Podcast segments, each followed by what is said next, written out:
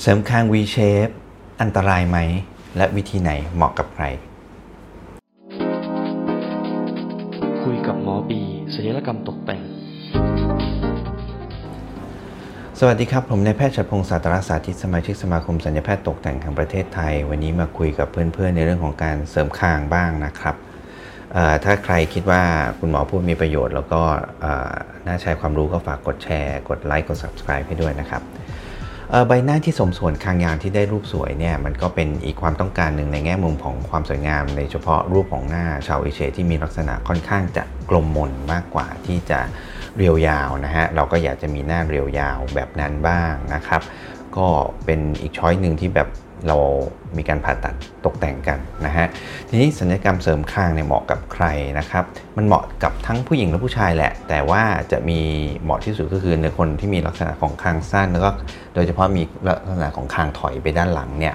นะครับ เพราะการเสริมนี่มันจะไม่ใช่มิติของเรื่องของความยาวอย่างเดียว มันจะมีมิติของ การออกมาด้านหน้าด้วยนะครับ นอกจากนี้อาจจะมีลักษณะของการแก้ปัญหาในบางคน อย่างเช่น ลักษณะที่อาจจะมีคางบุ๋มหรือคางเหลี่ยมเกินไปนะครับ อันนี้ก็อาจจะช่วยได้ แต่ว่าในกรณีบางคนที่เราจะต้องดูด้วยว่ามีเรื่องของที่มันคางมันสั้นหรือมันเอียงหรือว่าอะไรเนี่ยมันมีเรื่องของการสบฟันที่มันผิดปกติหรือเปล่า อันนี้ถ้าตรวจแล้วอาจจะต้องไปคอนซัลท์ทางทันตกรรม เพื่อแก้ไขปัญหาเรื่องของการสบฟันการจัดฟันหรือว่า กระดูกของกรามที่มันไม่ไม่ปกติอันนี้ก่อนนะครับ แล้วหลังจากนั้นถ้าเรื่องของฟังก์ชันเรียบร้อยดีแล้ว แล้วก็ยังมีลักษณะของคางสั้นคางถอยอยู่ เราก็ค่อยมาพิจารณาการผ่าตัดทางทางทางศัลยกรรมตกแต่งอีกทีหนึ่งนะครับ ทีนี้เทคนิคของการศัลยกรรมเสริมคางให้ดูเป็นธรรมชาติเนี่ยจะทำยังไงนะครับศัลยกรรมเสริมคางเนี่ยจะออกมาสวยหล่อตามที่คิด แล้วก็ให้เป็นธรรมชาติเนี่ยเราจะต้องดูรูปหน้าของคนไข้เป็นหลักนะฮะ หลายๆ คนอาจจะนึกถึงการเสริมคางด้วยซิลิโคนนะครับหมอจะบอกว่ามันจะต้องเลือกขนาดแล้วก็แบบมันมีมันมีรูปแบบของซิลิโคนที่ใช้แล้วก็มีเรื่องของขนาดนี่หลายขนาดมากนะครับ จะต้องบางทีจะต้องมีการวัดแล้วก็เลือกลักษณะที่ลักษณะรูปร่างของซิลิโคนที่ให้เหมาะกับคนคนนั้นรวมทั้งไซส์ด้วยนะฮะโดยเฉพาะส่วนใหญ่ตรงปลายของของ implant ที่เราใส่เนี่ยมันจะมีลักษณะค่อนข้างมนแต่ว่าค่อนข้างจะแหลมหนะเราก็จะต้อง ส่วนใหญ่เราจะเหลาให้มันให้มันดูป้านกว่านั้นนะฮะเพราะคางแหลมๆเนี่ยส่วนใหญ่ก็จะเห็นว่ามีปัญหาคือมันเยอะเกินมันจะดูเหมือนคางไม่หมดนะครับต้องมีการเหลาแต่งด้วยนะครับแม้ว่าเราจะใช้สำเร็จรูปที่เหมาะสมแล้วก็ตามนะฮะทีนี้อีกอันนึงคือลักษณะของการวางซิลิโคนจะต้องพิจารณาจากโครงหน้านะครับอาจจะวางในแนวยาวบางคนอาจจะวางในลักษณะที่มันลึกหรือว่าเน้นความยาวหรือว่าบางคนอาจจะลักษณะที่เป็น 45 องศา มี ออกมาด้านหน้านิดนึง อันนี้ต้องแล้วแต่ความผิดปกติที่เราต้องการจะแก้ไขนะครับเพราะนั้นอีกอันหนึ่งที่สำคัญคือแผลผ่าตัดแผลผ่าตัดเนี่ยถ้าพูดถึงการเสริมคางอาจจะด้วยซิลิโคนอาจจะมีลักษณะของแผลภายในหรือแผลภายนอกอันไหนเหมาะกับใครนะครับ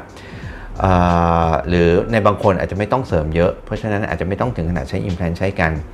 อาจจะเป็นลักษณะของการฉีดไขมันเพื่อเติมเต็มบางจุดเล็ก ๆ เอาก็พอนะฮะ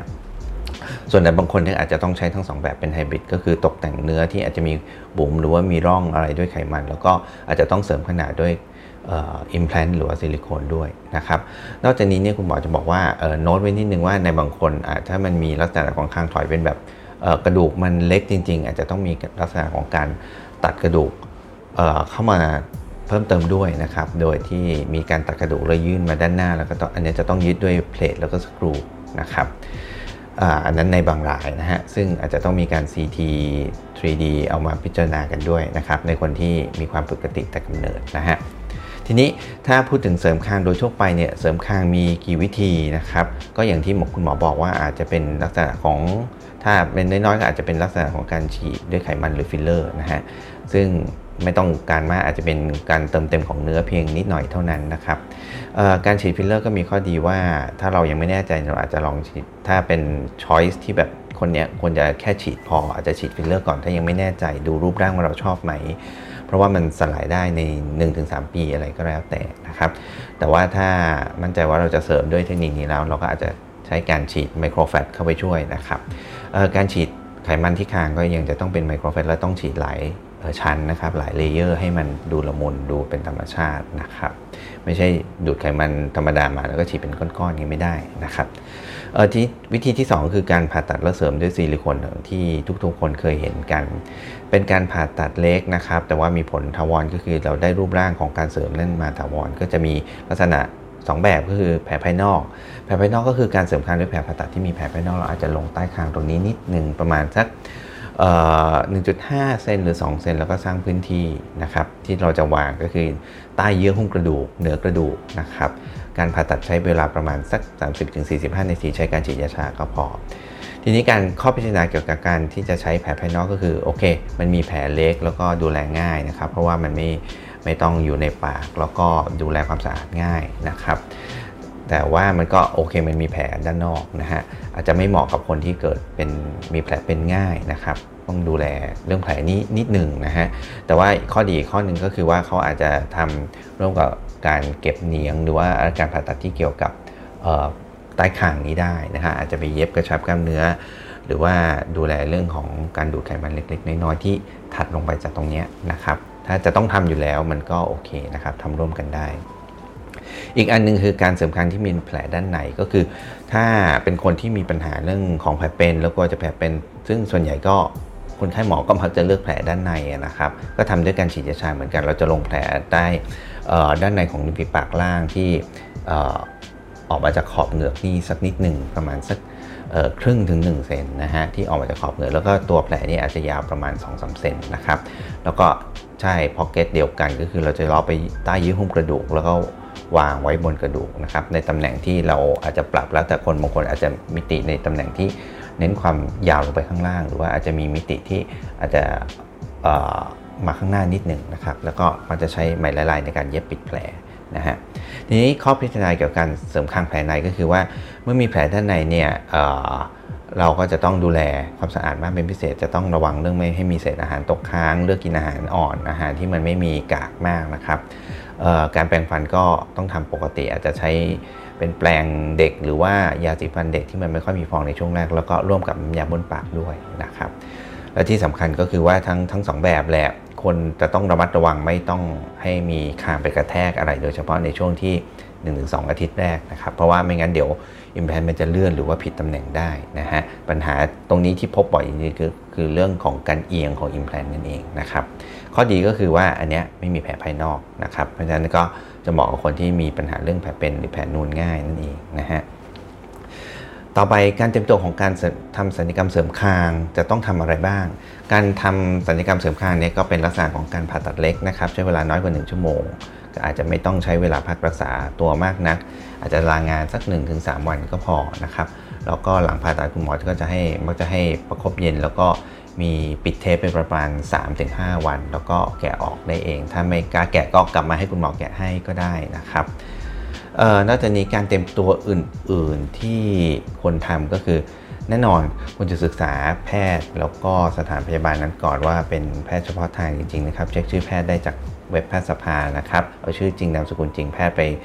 กรอกได้เราก็จะรู้ว่าเป็นแพทย์ที่เรียนจบเฉพาะทางแล้วหรือยังนะฮะ อันนี้คุณหมอพูดทุกคลิปนะครับอันอื่นๆที่เราเต็มตัวก็คือว่า ถ้าจะทำผ่าตัดแล้วก็หยุดรับประทานอาหารเสริมวิตามินต่างๆนะครับประมาณ 1 สัปดาห์ก่อนเข้าการผ่าตัด ถ้าเราไม่แน่ใจว่าวิตามินนั้นมีผลต่อการผ่าตัดไหมนะครับรวมทั้งการงบประทานยาในกลุ่มพวกเอนเซหรือแอสไพรินพวกนี้นะฮะเพื่อเพราะว่ามันอาจจะทำให้เลือดหยุดไหลยากนะครับอื่นๆก็คือทั่วๆไปผู้ที่มีโรคประจำตัวแพ้ยาตั้งครรภ์หรือว่าอยู่ในระหว่างให้นมบุตรก็ต้องแจ้งแพทย์นะครับ แล้วก็ถ้าโดยเฉพาะถ้าคนไข้เคยทำอะไรกับข้างมา อาจจะเคยฉีดสารอะไรนู่นนี่นั่นมาก็ต้องแจ้งแพทย์ก่อนครับ การผ่าตัดทุกครั้งนะครับ จะได้เป็นข้อพิจารณาในการที่รักษาแล้วก็ไม่ทำให้เกิดปัญหานะครับอีกอันนึงก็คือว่างดสูบบุหรี่งดดื่มแอลกอฮอล์โดยเฉพาะ 1 อาทิตย์ก่อนและหลังผ่าตัดนะฮะ แล้วหลังจากนั้นก็เน้นทานอาหารที่มีประโยชน์งดอาหารพวกของดิบของดองหรือของแสลงที่ทำให้เกิดการอักเสบกับร่างกายนะครับอาจจะมีทำให้เกิดการบวมติดเชื้อได้นะฮะอีกอันนึงคือหลังผ่าตัดก็ล้างหน้าแปรงฟันให้สะอาดบนน้ำยาฆ่าเชื้อบนน้ำยาบนปากที่ฆ่าเชื้อนะครับ แล้วก็ประครบเย็นนะฮะไม่ต้องประครบร้อนนะครับ อื่นๆเนี่ยทั่วๆไปแล้วส่วนใหญ่ก็ ประมาณนี้นะครับ เวลาประคบก็ให้ประคบเย็นอย่าประคบร้อนนะฮะอย่างที่สำหรับคนไข้หมอนะ แล้วก็หลังผ่าตัดคุณหมออาจจะให้นั่งพักประคบเย็นอยู่ที่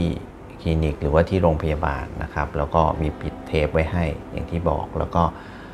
ในช่วงหนึ่งสัปดาห์แรกหลังการผ่าตัดก็อาจจะต้องนอนหัวสูงนิดนึงเพื่อลดการข้างค้างของเลือดหรือความบวมนะครับ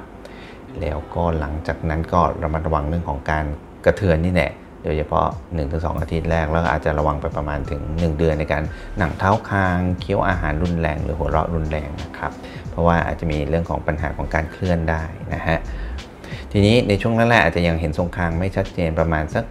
เดือนหนึ่งก็จะเริ่มเข้าที่แล้วก็เห็นชัดขึ้นนะครับหลังจากนั้นก็ถ้ามีภาวะแทรกซ้อนอื่นๆ ก็รีบแจ้งแพทย์นะครับ ก็ จริงๆ ดูแลง่ายๆนะฮะเพราะฉะนั้นการเสริมคางน่ากลัวไหมอันตรายไหมถ้าจะให้ตอบอย่างตรงไปตรงมาก็คือว่ามันเป็นการผ่าตัดเล็กนะครับ แล้วก็ใช้เวลาผ่าตัดไม่นานระยะพักฟื้นก็ไม่นานนะครับ อาจจะไม่ไม่ได้น่ากลัวอะไรขนาดนั้น แต่ว่าจะต้องเลือกสัญญาแพทย์ที่เหมาะสมเเลือกแพทย์เฉพาะทางเลือกสถานที่พยาบาลที่ได้มาตรฐานรวมทั้งคุยกับแพทย์ในเรื่องของการเลือกใช้วิธีต่างๆ ก่อนว่าอันไหนที่เหมาะกับเรานะครับ การเสริมคางเนี่ยมันทำให้เกิดเพิ่มมิติกันหน้าได้ ทั้งตลอดชีวิตเราเหมือนเหมือนทาวรอะถ้าเราเสริมไปแล้วนะครับ แต่ว่า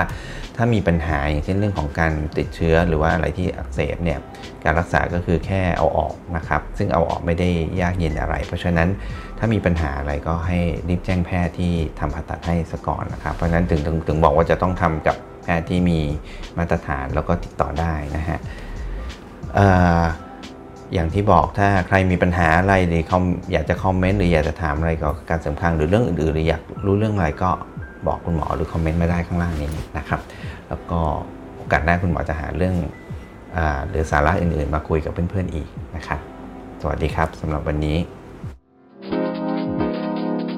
คุยกับหมอบีศัลยกรรมตกแต่ง